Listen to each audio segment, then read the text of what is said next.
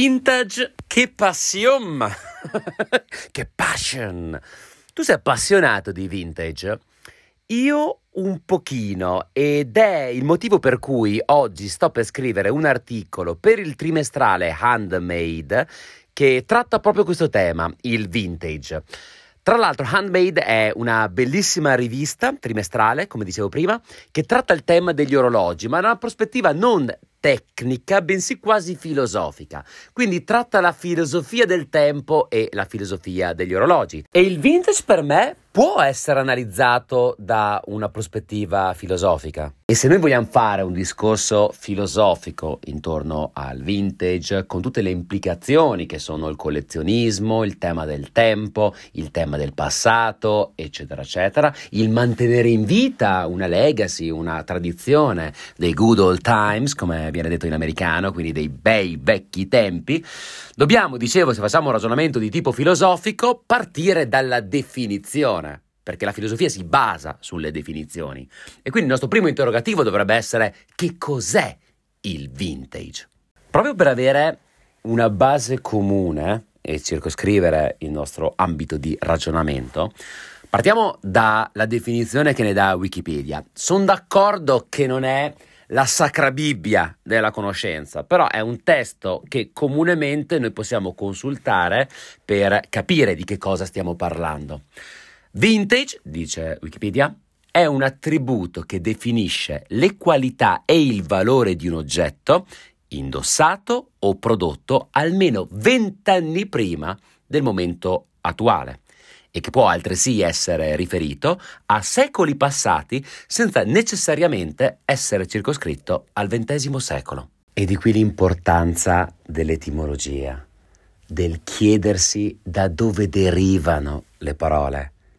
La stessa parola etimologia significa un discorso, logos, da cui logia, intorno all'autentico, al primordiale. Quindi l'etimologia ci racconta l'origine delle parole ed è importante interrogarsi sull'etimologia delle parole perché ci permette di capire quali significati o sfumature di significati sono andati via via perdendosi nel tempo. Ora, di solito la parola vintage viene usata anche a sproposito, eppure dentro, non deriva dal, dal, dall'inglese, bensì dal francese, ci dice questo orizzonte temporale di riferimento, almeno vent'anni nel passato, perché pochi sanno che la parola vintage deriva dal francese, vantage. Io spero mia moglie non ascolti mai questo podcast perché lei parla perfettamente francese. Ogni volta che provo a parlare francese io mi piglia per il culo e dice lascia stare, proprio non è la tua lingua. Per forza, non l'ho mai studiata, ho girato per la Francia e ho assorbito qualcosa, quindi perdona la pronuncia sicuramente traballante, però deriva da vantage, che significa appunto vant, 20, age, anni. Vieni. Oh, comunque ti vedo veramente in forma, due rampe di scale, sei qualche collasse? Beh, senti, parla Sa- sal- Parlo io cosa? Ma senti che il fiatone. Assolutamente no. No, è vero. Avrò un heart rate di 40 battiti al minuto, probabilmente, va. sotto sforzo. Vado a prendere il saturimetro. allora, Ma ti ho- innanzitutto saluto i pregevolissimi. brava, brava. Già parti veramente in pole position, Pop. Allora, ehm, ti ho, ti ho coinvolta per fare... Senti il fiatone? Sì, ho il fiatone. Ti ho coinvolta per fare non una captazio benevolenzie, ma una sputtanazio benevolenze. Mm. Oh, perché mia, perché? ho fatto un'analisi etimologica della parola vintage, raccontando che non deriva dall'inglese, bensì dal francese. Fantastico. Che il mio francese è proprio fluente, no? Eh. Eh, E praticamente che cosa ho fatto? Ho, ho- ho pronunciato questa parola eh, in francese e le due parole di cui è composta, ok? E ho detto, spero mia moglie non ascolti questo podcast perché mi, mi sputtanerebbe per. Ora, devi sapere che vintage, tu l'analisi etimologica non l'hai fatta. No, ma anche perché mi hai chiamato su, non sapevo neanche Ma è cosa- il bello della diretta, è il bello della diretta messa nell'on demand. Allora, dicevo, vintage deriva dal francese Mm. vent- aspetta, vantage. E qua dovremmo chiamare Vince. eh. Vince. Ah, c'è, c'è il nostro, c'è il nostro amico qua, francese, che a sua detta nessuno di noi è riuscito a pronunciare No, correttamente. io sì, io sì, perché lui si è girato. Lui ha detto: Io mi giro solo se il mio nome lo pronunciano correttamente. Allora- Con me si è girato. Allora, ti dico solo che il mio amico Micio lo chiamava Vincenzo, nel dubbio Vincenzo, e lui, si- e lui si incazza perché ovviamente gli italiani un po' li sta sulle palle. No. È un po'... Ma no, è sposato con un italiano. Scusa. Eh, Ha maggior ragione, c'ha l'aggravante anche della recidiva, no? E praticamente eh, si dice Vincent. Vincent. Vincent. Eh. Eh, Qualcosa. Ma niente, comunque sia, vintage deriva da vantage. Vant come 20, age come anni. Non so, io dovrei informarmi. Mi sembra una, una, mm, pronuncia un po' azzardata. Ora, vedi, il problema è questo, caro presevolissimo all'ascolto, che più studi e più sei restio a buttarti nelle cose. Adesso vado. No, no, ma parla pure che adesso mi informa. No, dicevo, perché da allora, cioè da due mesi a questa parte, mia moglie sta facendo una ricerca approfondita. Ora, devi sapere questa, che quando siamo andati a Parigi la prima volta, lei ma- parla... eh, la, continua a raccontare, se la continua a raccontare, no?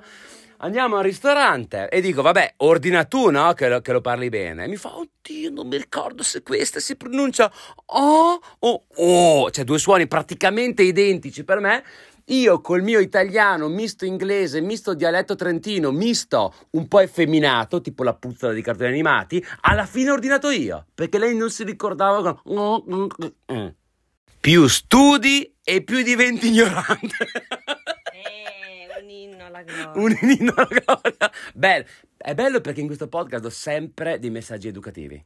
Sì, tranne quando arrivo io, quindi facciamoci delle domande. È vero, ma di solito il livello è molto alto. Sei arrivata tu e, No, e sono subito diventato nazional popolare. Sì. Cioè, se, se vado avanti a fare qualche, qualche podcast, qualche episodio insieme a te, divento Salvini. Guarda, posso dire una cosa? Io non serve che dica nulla ai pregevolissimi. Eh, perché? Sanno già come sei, quindi io, Grazie. io non commento. Esatto. Vabbè, se n'è andata. Se n'è andata e nel frattempo la pronuncia corretta non ce l'ha detta. Quindi tieni per buona la mia e vai in giro a fare il figo con l'etimologia. Comunque, un ragionamento intorno al vintage, a mio avviso, dovrebbe avere due baricentri. Da un lato quello della nostalgia, da un lato quello dell'universalità che noi costantemente ricerchiamo per non perderci nel relativo che ci circonda. Approfondiamo un secondo la prima fase. Ci sono tre metaprogrammi temporali, metaprogrammi temporali e ciascuno di noi ne ha uno che preferisce, su cui ha costruito la propria comfort zone. C'è il metaprogramma passato, c'è il metaprogramma presente, c'è il metaprogramma futuro. Ciascuno di noi ha una predilezione per una di queste tre dimensioni temporali avere sicuramente gli amici, a prescindere dalla tua età, eh, ne puoi avere 15, 25, 35, 40, 50, 70, 80. Ci sono degli amici che sono nostalgici. Il mio amico Stefano Chiodini è un nostalgico. Quando lo vedo, sempre lui comincia con ti ricordi quando? E lì viaggio nel tempo, nel passato, nell'infanzia, nel liceo, ai tempi in cui suonavi, bla bla bla bla bla. Metaprogramma passato. Poi c'è il metaprogramma presente, gente molto concreta, anche cinica a tratti, che bada alla concretezza del presente. Poi c'è un metaprogramma futuro. Io mi riconosco nel terzo metaprogramma, trovo nel futuro e nella consapevolezza che il meglio è ancora di venire tanta energia, mi alimento di obiettivi, mi alimento di sogni, mi alimento di, di visioni. Però nonostante io abbia eh, questa predilezione per il terzo metaprogramma, per il futuro, so che è importante non voltare le spalle al passato, perché il passato è la causa del nostro presente e predetermina in qualche modo anche la nostra capacità di formare il futuro. Poi io capisco la nostalgia, specie se hai vissuto dei bei momenti dell'infanzia, se hai avuto una serena adolescenza.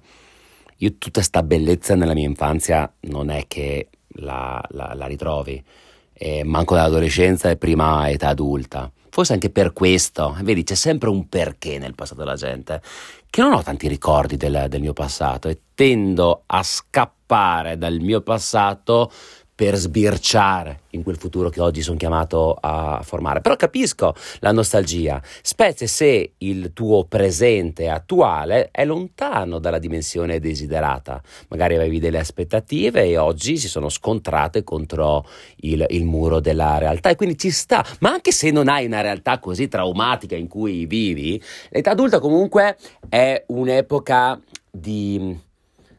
che ti richiede molto realismo, piedi a terra concretezza. E talvolta abbiamo bisogno di scappare in altre dimensioni temporali, raccontarci le storie che avevamo in quel tempo, in quel luogo, le avventure che abbiamo vissuto e che magari oggi ci sono precluse. Quindi capisco questo senso di nostalgia per i good old times.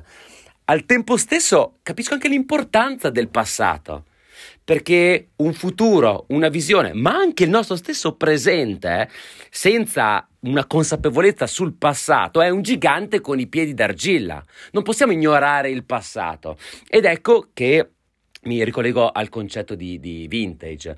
Io ho scoperto il vintage in ambiti diversi della mia vita man mano che aumentava la mia cultura di quella disciplina. Mi sono appassionato degli orologi, all'inizio guardi gli orologi moderni, addirittura con uno slancio innovativo sul futuro e man mano che ti fai una cultura di tipo collezionistico o, o, o meno, per semplice passione, poi hai l'esigenza di creare un altro baricentro temporale. Lì scopri il vintage, eh, gli orologi a carica manuale, gli orologi a carica, mm, eh, gli orologi da taschino dei ferrovieri, bellissimi tra l'altro, adoro quella dimensione, devo fare un articolo sugli orologi da, da taschino. Allora senti quell'esigenza, ma stessa cosa con le moto, da ragazzino ero appassionato dalle moto più futuristiche, belle che, e poi ho scoperto anche lì il vintage, le moto d'epoca, mi sono strappassionato. E quindi vai con le Vespe, vai con le Lambrette, vai con un Gilera extra rosso 175, bellissimo del 1951 ce l'avevo, rosso fiammante, stupendo. E poi trovi una sintesi. Io con le Harley Davidson, per esempio, ho trovato una sintesi tra la tradizione e la moderna innovazione. So che i detrattori dell'Harley Davidson non saranno d'accordo con me, però è una, una moto che mi ricorda il passato. È godibile nel presente ed ha comunque quegli slanci di innovazione, soprattutto ultimi modelli, che rendono quella moto sicura per portarti nel futuro. Anche solo tornare a casa è il futuro quando esci in moto. Mi è accaduto anche con una mia recente passione che è quella dei microfoni. All'inizio cerchi il microfono più semplice che ti permetta di registrare più velocemente possibile, più semplicemente possibile il tuo podcast, quindi sono partito come tutti dai microfoni USB e poi ne ho voluto qualcosa di più, quindi microfoni XLR e poi qualcosa di migliore e poi complessità e poi ti rendi conto del fascino, della cultura dei vecchi microfoni che suonavano magari un po' sporchi rispetto ai brillanti microfoni moderni. Ma che ti permettono ogni volta che registri un podcast, per la cronaca questi podcast li sto registrando col telefono, quindi non fanno testo in termini di qualità sonora, ma ti permettono ogni volta che registri un podcast di viaggiare nel tempo e far suonare la voce come 50 anni fa. Un po' Orson Welles, un po' Wolfman Jack, un po' eh, i grandi speaker radiofonici che hanno scritto eh, la storia della, della, radiofonia. Ecco, ricreare quel suono, anche nella musica capita, no? Ci sono fior fior di amplificatori, di strumenti moderni, però tu cerchi quella sonorità, quella pasta sonora, ancora una volta, più ti addentri nella ricerca di comprensione del tuo presente per formare il futuro e più senti l'esigenza di questa dimensione eh, del passato, di questa dimensione tradizionale. Richiede cultura, richiede consapevolezza, richiede sensibilità e poi se nasce veramente un amore può innescare il collezionismo nel vintage che può andare dai microfoni, agli strumenti musicali, così come dall'abbigliamento, così come di oggetti che noi eh, mettiamo nelle nostre case anche ipermoderne. E un elemento vintage porta con sé la storia di quel prodotto, la storia del design, la storia di quel tempo e ci permette di creare una multidimensionalità temporale nell'ambiente che, che, noi, che, noi, abitiamo o negli strumenti che noi utilizziamo, perché è molto facile perdersi nel relativo. E in qualche modo il nostro passato ci racconta di quei corsi e ricorsi della storia che ci permettono di trovare l'assoluto in un mare di relativo che ci circonda. Ma vintage è prima di tutto passione e la passione porta alla cultura. e soprattutto ad approfondire la cultura perché non ti basta mai. C'è questo paradosso nella cultura, che più è cultura più ti senti ignoranti, più vuoi ancora cultura.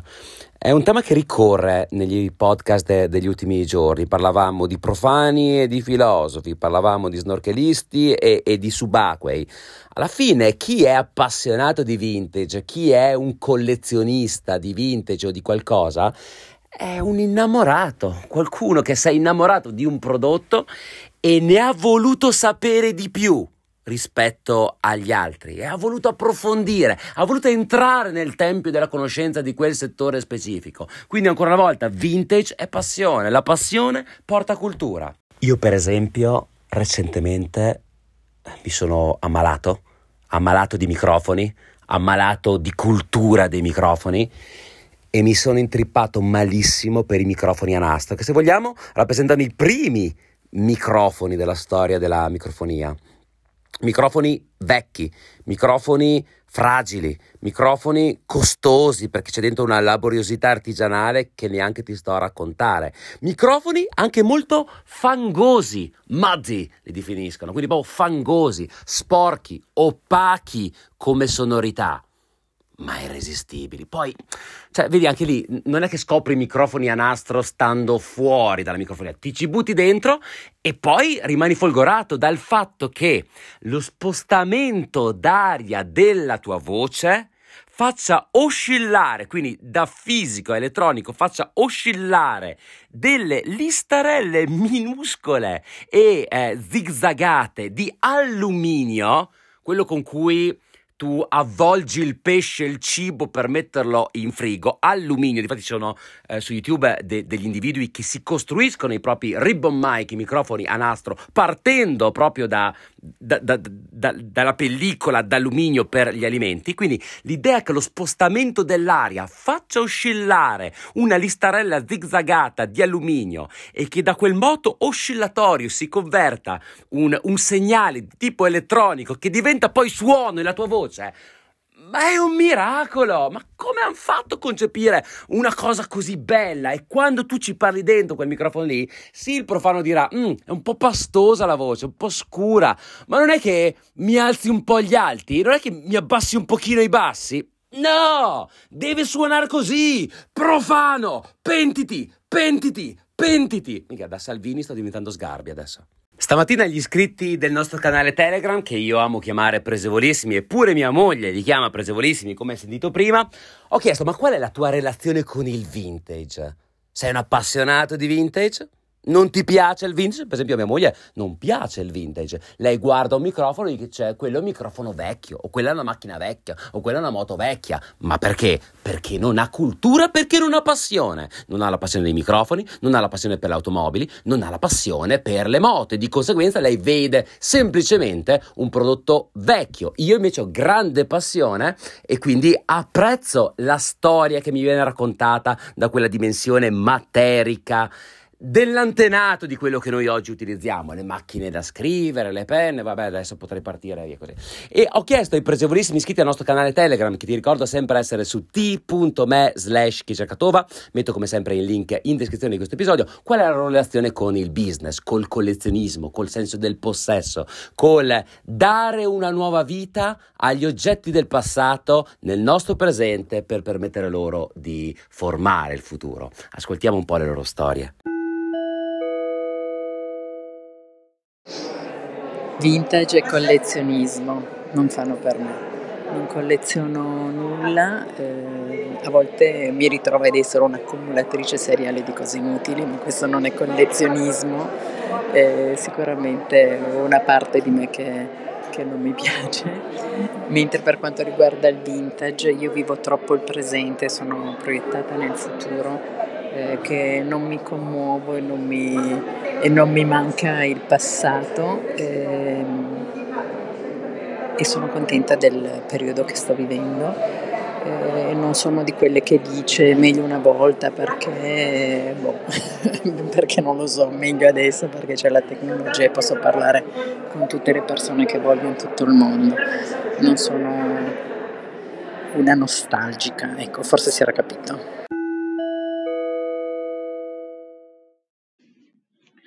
Provo una grande ammirazione perché riesce ad appassionarsi al collezionismo.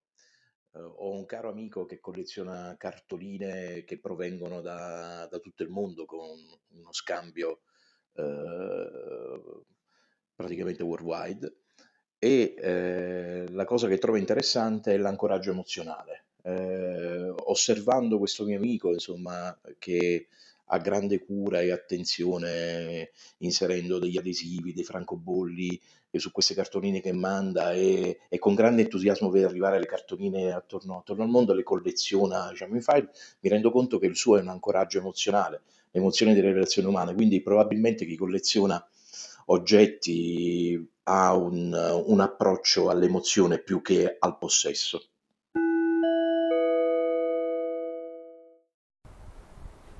Voglio lanciare una piccola bomba. so che la vediamo diversamente e, e, e, anche per questo che forse è interessante, divertente e stimolante eh, il ragionamento, spero. Io voglio tracciare un parallelismo tra l'amore per il vintage e la diffidenza verso la musica trap. Cosa intendo dire? Che secondo me una parte importante dell'amore per eh, gli anni 70, il vintage, quel tipo di cose, è simile all'amore per la musica degli anni 70, 80, la musica suonata e in qualche modo la trap, so che molti storceranno il naso, in ambito musicale rappresenta il nuovo, il nuovo che avanza, così come in ambito estetico il moderno si contrappone al vintage.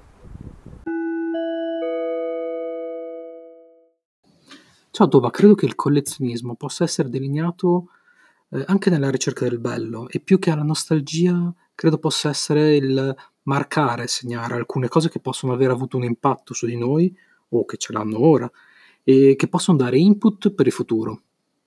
Eh, dalle stampe di Mucia eh, alla scrittura visionaria di, Giulio, di Giulio Verne e ad un certo punto eh, diventano punti così importanti che e che si deve avere anche fisicamente in un qualche modo, per cercare di farli propri il più possibile, tenendoli in mano, eh, come se potessero trasferire la magia della loro bellezza in noi.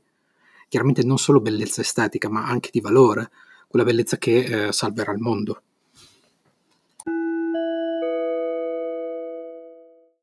Dal 1985, ogni seconda domenica del mese a Torino, cascasse il mondo, si celebra il Gran Balloon è eh, lo storico mercato dell'antiquariato, del vintage e del collezionismo.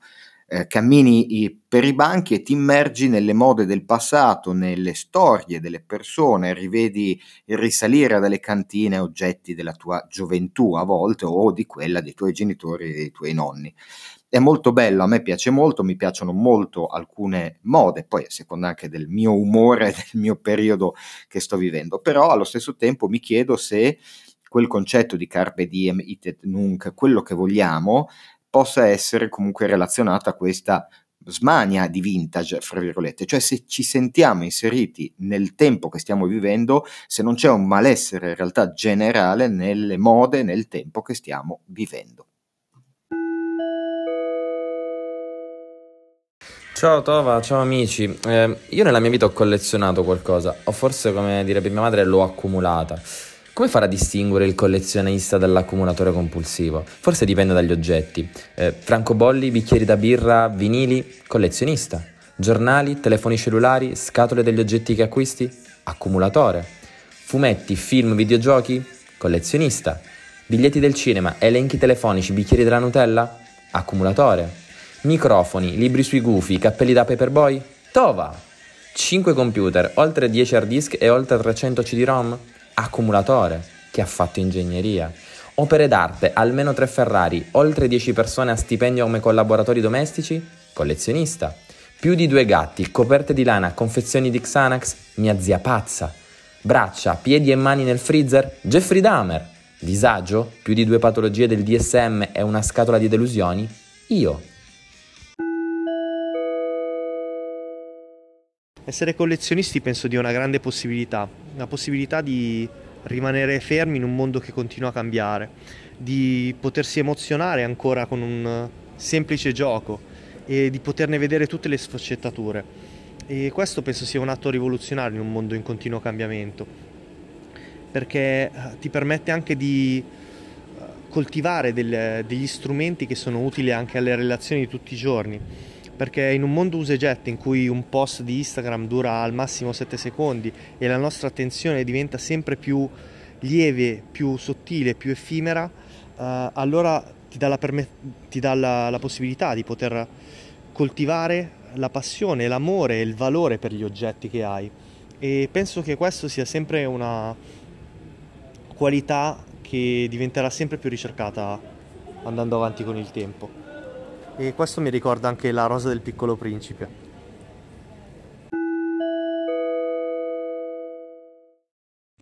Vabbè, premettiamo subito che il vintage è una cosa che va bene per noi che siamo anta, perché per i millennials eh, si tratta semplicemente di robaccia vecchia e va bene.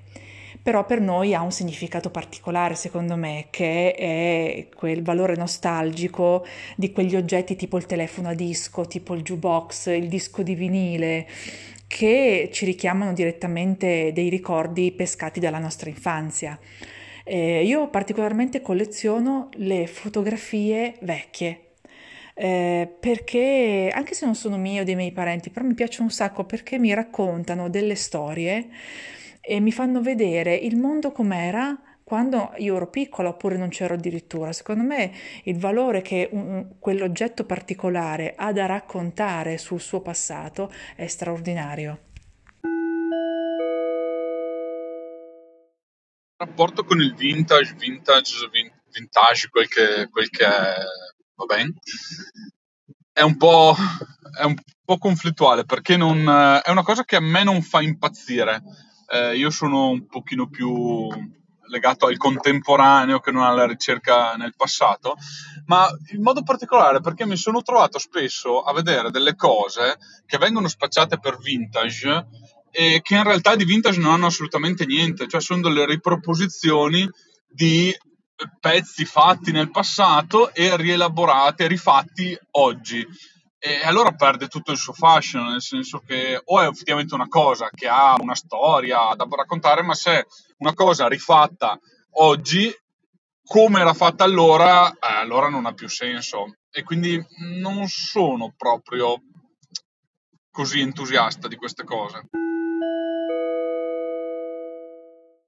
Provo a ricollegarmi ad una delle prime puntate di questo percorso che stiamo facendo insieme, dove si parlava degli ancoraggi spaziali. E non mi ricordo più chi dei pregevolisti mi aveva raccontato la sua esperienza e dell'aver eh, circondato il proprio ambiente di lavoro di alcuni oggetti che in qualche modo gli ricordavano determinati momenti o determinate sue attitudini in modo da favorire la sua creatività e la sua attività lavorativa. Ecco, io penso che in qualche modo anche il collezionismo, l'essere attaccati a degli oggetti in particolare o un periodo storico particolare voglia anche dire in qualche modo circondarsi di oggetti ed elementi che meglio rappresentano la nostra persona, la nostra personalità e che in qualche modo ci aiutano a sentirci un po' di più eh, parte di quel concetto, di quella filosofia che noi vogliamo rappresentare e con cui noi ci vogliamo a volte anche mostrare al mondo, se si tratta di un orologio o qualcosa che possiamo portare in giro.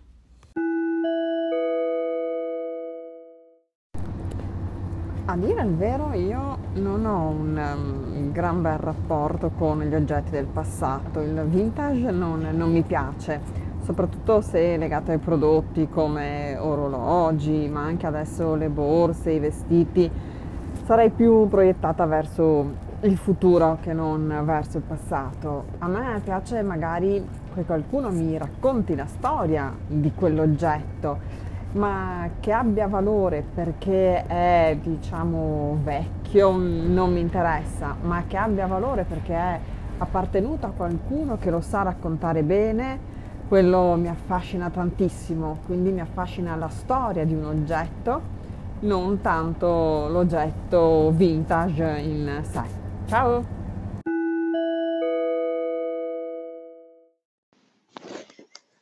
Io non sono una collezionista, però utilizzo eh, oggetti eh, vintage nel campo dell'abbigliamento e dell'arredamento. Ecco, ehm, è, è parziale, l'utilizzo de, de, di questi eh, diciamo, oggetti del passato non è proprio completo nel mio mondo, è parziale. E, e quindi faccio convivere, diciamo, il presente col passato, no? eh, l'attuale con il vintage. Non mi ero mai chiesta cosa ci fosse dietro a, mio, a queste mie scelte. Adesso che mi ci fai pensare, probabilmente c'è una certa insofferenza all'omologazione, che per me la moda del momento corrisponde all'omologazione, e poi avere una testimonianza del passato per dargli il valore che credo che meriti e inserirlo nel presente come passaggio, come transizione. Adesso ti dico che cosa faccio. Pubblico l'episodio non avendo ascoltato nessuno dei messaggi dei presevolissimi perché non volevo essere precondizionato. Infatti, spero non abbiano bestemmiato, non mi abbiano insultato. No, se hanno, mi hanno insultato è anche ok. Ma dai, che li conosco. Sono bravi ragazzi! E me lo scarico, lo pubblico senza averli ascoltati, vado fuori con i cani, faccio una bella passeggiata, li ascolto tutti, torno a casa, scrivo l'articolo e lo mando. Quindi non solo questo podcast è diventato nel corso dei giorni un'opera collettiva, 100 episodi in 100 giorni, lo ricordo sempre, ma anche gli articoli mi sta diventando un'opera collettiva, ormai siete troppo presenti nella mia vita. Mi sto spaventando. Sai proprio il flash che ho avuto? Tu te lo ricordi il film Essere John Malkovich con John Malkovich? In cui questi personaggi attraverso una porta speciale entravano nella sua testa e lo utilizzavano come un burattino? Ecco, questo accade ogni giorno con i pregevolissimi. Sono talmente presenti nella mia vita che ho perso completamente possesso della mia volontà. Loro agiscono nel mondo attraverso me. Che bella carriera che ho fatto. Da filosofo a burattino. Grazie. Qui Raffaele Tovazzi per gli amici Tova. E questo è Chi cerca Tova.